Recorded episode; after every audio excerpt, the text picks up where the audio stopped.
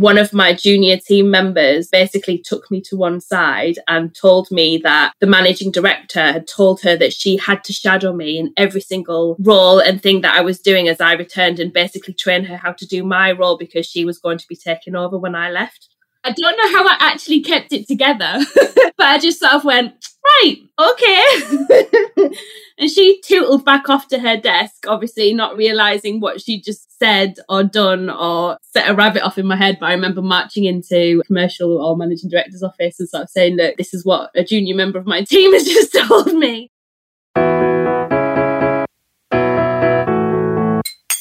Feeling shaky after maternity or another long leave from work? Comeback Coach is the Wobbly Bottom podcast about kick ass comebacks with coaching psychologist Jessica Chivers. She's exactly what you need when you're riding the return to work roller coaster. In this comeback episode, we hear about the wobbly moments and successes of someone who's made a comeback. Jessica also hosts longer coach episodes where we eavesdrop on a one time coaching conversation. Hello, my guest today is Cheney Hamilton, founder of Find Your Flex, the flexible job site that's on a mission to create a better work culture for future generations. And it was developed off the back of Cheney's 16 years employment in recruitment advertising, which came to an end after she had her second daughter. She's married to Liam, and they have three children who are six, four, and two. Their eldest child, B, was born with hip dysplasia, and it was an incredibly difficult time for both Cheney and Liam. Liam was the first man in his organisation to take shared parental leave, and that kicked in when B was five months old, and Cheney returned to work full time.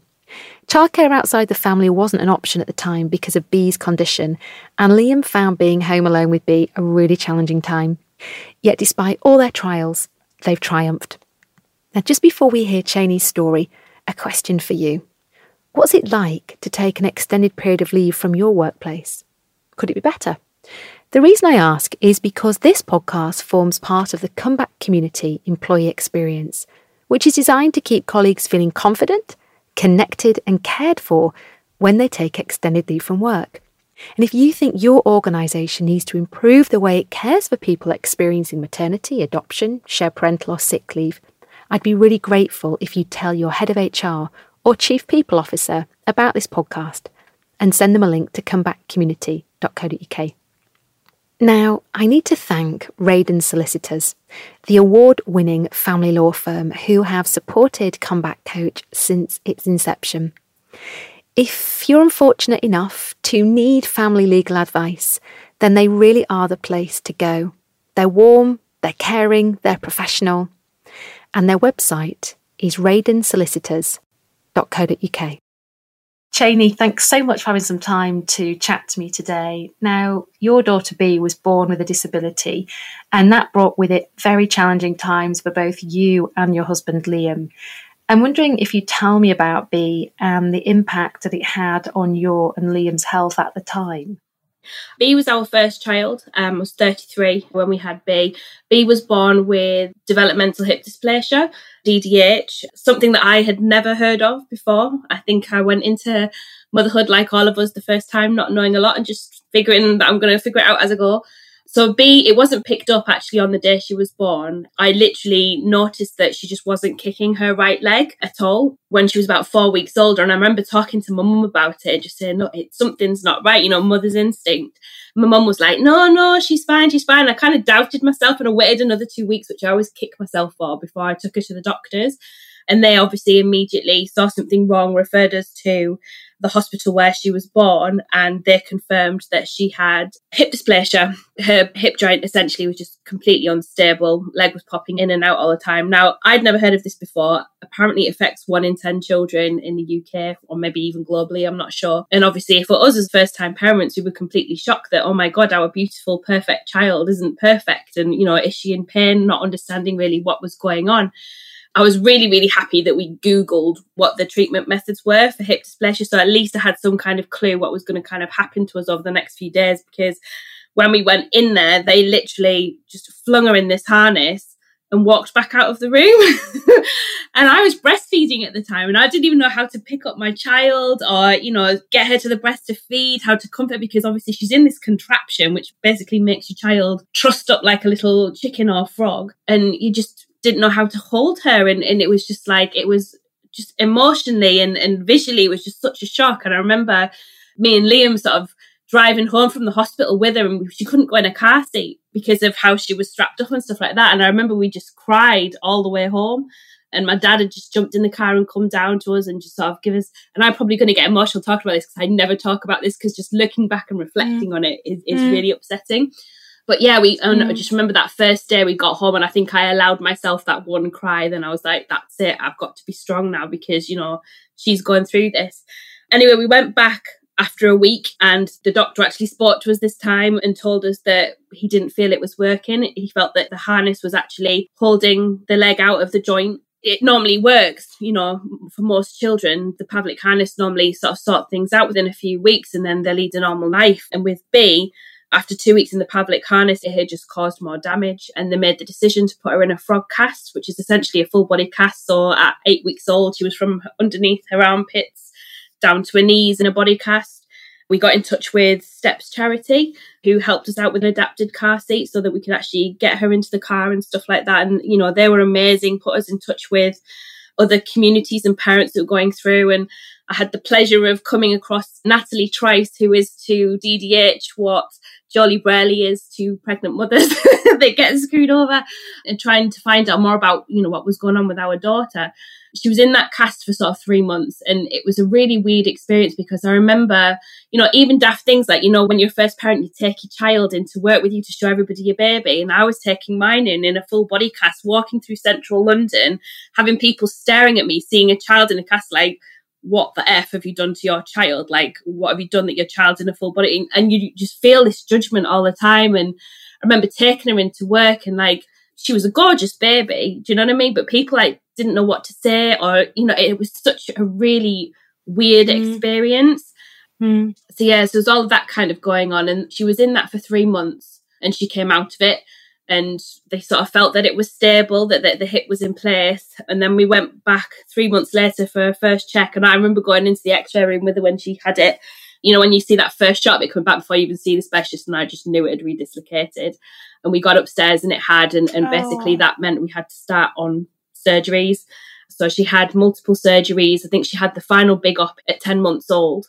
And oh my God, as a parent, I wouldn't wish that on my worst, worst enemy. She's six months old. She went in for her first surgery and, and again at 10 months. And it was just horrible, especially at this time. You know, I'd gone back to work after she was five months old. And before all of this, me and Liam had agreed that Liam wanted to take shared parental leave. And he was the first man in his organisation, 20th Century Fox, at the time to take it. So it was a, a, big learning curve for both of us. And, you know, I went back to work at five months and he stayed off. And we were essentially, while we were at home with B, because of being in these body casts and, and having these surgeries and things like that, it kind of meant that she wasn't allowed any of the usual childhood inoculations. So we couldn't really be around other kids.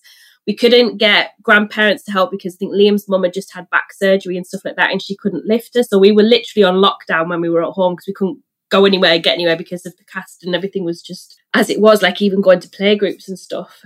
I don't know if you want to sort of get into this kind of stuff now, but I mean, Liam really started struggling at being home all the time with her and, and not having any adult mm interaction with other mm-hmm. people. And whether it was the male version of postnatal depression or whether it was just the situation itself, because it is quite awful to think of your child in pain or, you know, not being able to hug them properly. I mean, I couldn't hug her body like face to face. I have to turn around and hug her from the back and stuff like that. And just not having the connections that you kind of expect to be able to have with your child. I remember always playing with her feet because her feet used to be the only thing that were kind of uncovered mm. by the cast and things like that. But Liam really started to struggle and, you know, we had to go to the doctors and and I'm glad I went in with him because he wouldn't have told the truth. Know what like. He wouldn't have told him how much it was actually affecting him and the thoughts that he was having. And the doctor was brilliant. And because I made him tell him what was going on in his mind, that he sorted out, you know, CBT and, and ways to cope with the anxiety and the panic attack and the thoughts that he was having. And I went to my boss at the time and obviously told him the situation. She said, look, Liam's not coping and he needs to go back to work, even if it's just one day a week for that adult time. He needs to get out the house because, you know, what's going on at the minute at home, it's just too much. And so he agreed that I'd go down to four days, but he'd continue to pay me my full time hours because he didn't want us to lose out financially on top of everything else that was going on. So that was just so amazing and supportive. And Liam went back one day a week and, you know, he definitely got stronger off the back of that. And he found the CBT and the additional support he was getting there really, really useful and helpful. And, you know, I think it was about 15, 16 months old before she finally came out of a cast and started to learn to walk and all of that kind of stuff. And, you know, touch wood, you know, at the minute we're not out of the woods, but her development is getting better every year. There's still a chance that she will need a, you know, a hip replacement potentially in her 30s, but at the minute everything's kind of looking okay. Oh, Cheney, gosh, you have just been through such a rough ride as a family. And my goodness, and th- thank you for being so honest. And it's really good to hear that your boss was so supportive. You know, you went down to four days a week, yet you were still being paid for five. And I imagine you were still making a full time contribution anyway. And how terrific that Liam's employer was you know happy for him to go back that one day a week because he was on shared parental leave at the time wasn't he but yeah. you know going yeah. back to one day a week it meant that he was getting out of the house and he was having that headspace time so yeah. in your experience when and how frequently should someone communicate with their boss about what's going on at home? Because you are having a really difficult time and i imagine there'll be some people that really do keep things separate and don't yeah. don't talk to their employer. And just what's your view on that? I remember sitting there with my team and talking to Ali Andrews about it, and she was on my team, and, and she was just sort of saying, Look, you know, you just need to tell Malcolm what's going on because he'll understand. And she goes, do it now, do it while it's you're feeling this way and, and fresh and feeling the need to communicate. And that's what I did. You know, I, I, think at the time I got him on the phone and really just went through everything that was going on. I mean, he'd obviously known prior to me returning to work that there'd been issues with B. I remember, I think I was at work when we found out that the initial cast had failed. And I remember just walking into my commercial director's office and my managing director's office, and they were both in there together. And literally, I just couldn't hold it in. And I, I'm not a person to cry. I'm quite stoic. I do that whole British stiff upper lip thing. But when it's your kids, sometimes you just can't hold it in. And I think it was almost good that I did that because they probably both had children. And, and I think they just kind of understood that breaking point moment that it's failed. I'm going to have to go through all this again. This now means surgery. I think, yes, I think it is really important that you do engage them with what's going on. I mean, I'm not saying talk to them every day about it, but key moments when that stress is getting high and you can feel your own mental health and your own stability going, I think that's when you need to share. I don't think it ever affected my work, but because I think I found work as kind of a way to separate myself and take myself out and discombobulate everything that was going on at home into a work setting where I just didn't have to think about it. But yeah, that would be the main sort of thing for me in terms of mm. sort of really being open with them. Just let them see the emotion because I think people, we're human, aren't we? We resonate with that. And I think I'm not saying for a minute go in and cry every day because obviously that's not healthy either, but certainly let them see what's going on. And what about Liam then? What was Liam's story? Did he return to work full time after the shared parental leave? Did he not go back? What did he tell his employer? he ended up being off by the end of it, it was about eight months where she was in the cast for that long like i said we couldn't put her into any childcare setting so he was going in one day for the sort of the back five months i would say of that eight months and i was doing four days and then i continued to do four days after she had the cast off. And i think liam was doing condensed hours. I think he was trying to get all of his hours in three days. He was home for two days. I was home from one. And then she was going to the grandparents two days a week. So uh, yeah he went back and did condensed hours. I mean, I know for a fact that by the time we got pregnant with Eliza, there was a promotion at his work available and he got passed over for it because he took that shared parental leave, which is a whole other story. Do you know that? They always promoted from within. Right. Okay. Gosh. There was a few comments to him about him taking shared parental leave, but almost along the, well, what's wrong with your wife? Why isn't she doing it? It was kind of like those kind of comments that were made. Some of the comments he felt were, were more out of jealousy that other men hadn't had the opportunity to do the same thing. And then others were genuinely kind of patronizing. So. Yeah, God, it's so difficult. And someone has to be a trailblazer.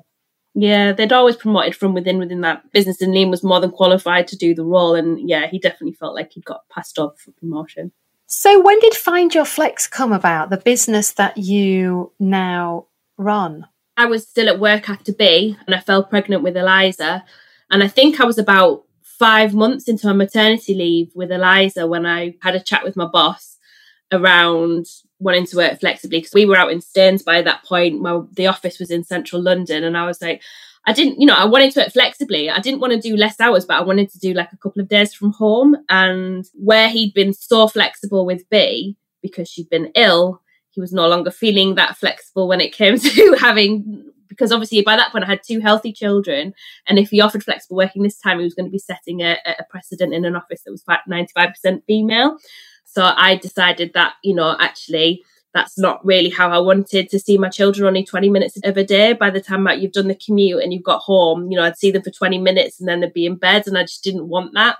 So I started looking around for other jobs that were flexible, that were senior, and there was just literally nothing out there. I'd worked in recruitment advertising for like 16 years by that point, and I was just like, well, I know these jobs exist. I know businesses offer, you know, flexible working, but I can't find any for me and everything that was on like social media and things like that was all around multi-level marketing companies. I was like, I'm not going there. So, because I'd worked on, I think by that point, over 500 job boards, I decided that I was going to create Mummy Jobs, which was the first platform, and that was for senior women who just happen to have children and want to work flexibly. The original branding was like black and gold. I didn't want it to be mumsy at all. It was just like it was about being like a serious site. Obviously, we've moved on from there. And within six months of launching that, I think we launched that in the May, and then six weeks later we launched the Daddy Jobs platform. And not long after that, we went viral for the first time, and my post on LinkedIn reached something like 1.27 million people in 10 days. And the large majority were asking. What did you post that did that? It was my raison d'etre, shall we say, Jessica. it was me. But you know, I don't take bullshit very well at all. I work in a world of black and white. I don't do shades of grey. Sometimes I just have to say what I think. And it was one of those. I'm sure you've all seen them on LinkedIn when I get my little high horse. Basically, a woman had contacted me about applying for the jobs and had asked me how much she needed to pay to apply. And it absolutely gutted me. I was like, no, this is a proper PAYE job. It's an actual employer. Just rather than going into an office, you can do it from home. But you looked at the culture that was around at the time and it was all multi-level marketing companies and these women were feeling that devalued, that they were prepared to pay to work. And I just thought it was disgusting. And I literally, I said, it, I basically put that on my LinkedIn post that employers had to step up, do better. I'd left a six figure salary to set up this platform to get more employers to talk about flexible working and to promote their senior roles in a flexible way and, and the benefit for it and just set my stall out really and it obviously just resonated with a lot of people. I had women ringing me up from supermarkets crying saying, I've just read your LinkedIn message and oh my God, I'm with you and stuff like that. It was crazy. But a lot of people rang me up. Wow. Say, Look, I'm not a parent, but I want to work flexibly. Can I apply for the jobs? And that's kind of where we went away and came back with the Find Your Flex platform. And that's really how that was launched. Oh my goodness. Well, you know that I'm a huge admirer of yours, and I would love to stay here and chat longer about the business and who you're working with, but we can't do that. And on every episode of these comeback episodes, I always ask my guest to tell me about their lowest, wobbliest moment because I describe the podcast as being for people who are riding the return to work roller coaster. So there are peaks and troughs. So, will you tell me about that lowest, wobbliest moment? And then I want to hear about the peak experience when you went back to work. Yeah. I think my wobbliest moment was literally, I think I'd only been back a day, one day, I think it was my first day back. Obviously, going through all, everything that I was going through with B, plus the fact that I worked in digital and that space moves on so quickly, which is why I'd only wanted to take five months maternity leave anyway one of my junior team members basically took me to one side and told me that the managing director had told her that she had to shadow me in every single role and thing that I was doing as I returned and basically train her how to do my role because she was going to be taking over when I left. What? Yeah. I don't know how I actually kept it together, but I just sort of went, right, okay.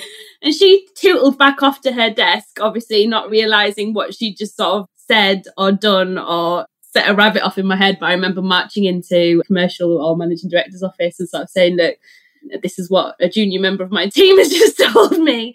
I think I cried. Which again so unlike me. I'm going to give, you know, the owner the benefit of the doubt that this conversation, I'm sure this conversation happened, but not in the way she's just delivered it to me. Because otherwise, I'd love to know where I'm going if, if she's taking over my job. Especially as I'd taken that really tough decision to come back after five months and leave my child at home and only see her for 20 minutes every day. You know, I'm still breastfeeding and all of that. So, you know, it's like an emotional rollercoaster. But yeah, that was my lowest point. That was literally first day back some little upstart telling me that. Cheney, that's astonishing. So go on, take me to the peak moment now, something really good when you return to work. It's going to sound so bad, but it was just actually being able to return to work. As the pressure and the stress that was just going on at home with everything with B, it was like just being able to switch off from what was going on at home. That was the peak. And that's probably going to sound really awful as a mother, but no, not of, my, my mental health needed that to be able to switch off and just to do something other than what was going on at home. Yeah, no, I totally get that. I totally get that. And so, for people listening who have got a child who is affected with a disability, then what would be your three top tips or learning points that you would like to pass on to those other parents preparing to return to work? The first is just to be really open with your employer because there's always ups and downs. And I was fortunate that there was light at the end of the tunnel with us with B. I mean, I know it's ongoing, but that first really intense sort of period did pass after she was 18 months old. So I think that's the first thing, just to really be really open with your employers and your team at work, not over the top, but enough to give them a good indication of kind of what's going on. Second is to find community, whether that's with other parents of disabled children or people, you know, in the workplace or contacting charities for that additional support because that can just be so helpful just to put it in real terms somebody else is going through it too, you know, and that really helps, I think, with support. And the third thing for me, if you are struggling with your mental health, and sometimes that's really hard to admit to. I think you know, if you can't talk about it with your partner or you know your friends, or you don't want to talk about it with your with broad family because you're embarrassed or whatever, your doctor's there. I would really suggest just reach out and talk to a doctor and try and get that help with your mental health because it's bound to affect you. It's bound to. You've got to take care of you. If you don't take care of you, you can't take care of your child, and that's the biggest one. Cheney, spot on. It's been such a pleasure. Thank you very much for sharing your experience with me today. Thanks, Jess. Oh my, what a trooper Cheney is, and a real inspiration to me. I was so heartened to hear the encouragement one of her colleagues gave her to be open with her boss about what she was coping with and how he responded with encouraging her to work four days a week, yet paying her for five. You know, I'm sure he knew she'd continue to deliver with gusto and get five days' work into those four. If you have a child with a disability, I hope you feel buoyed by what you've heard. Cheney flagged the importance of getting help for mental health concerns, and episode 10 of Comeback Coach was a special edition focused purely on maternal mental health. It features three guests, including one of the co founders of Maternal Mental Health Awareness Week, Eve Canavan, and also a perinatal clinical psychologist and author, Mia Scotland. Eve suffered postpartum psychosis and my third guest on episode 10 is Anna Cisse, the journalist and founder of motherdom.co.uk, who talks about her experience of prenatal depression.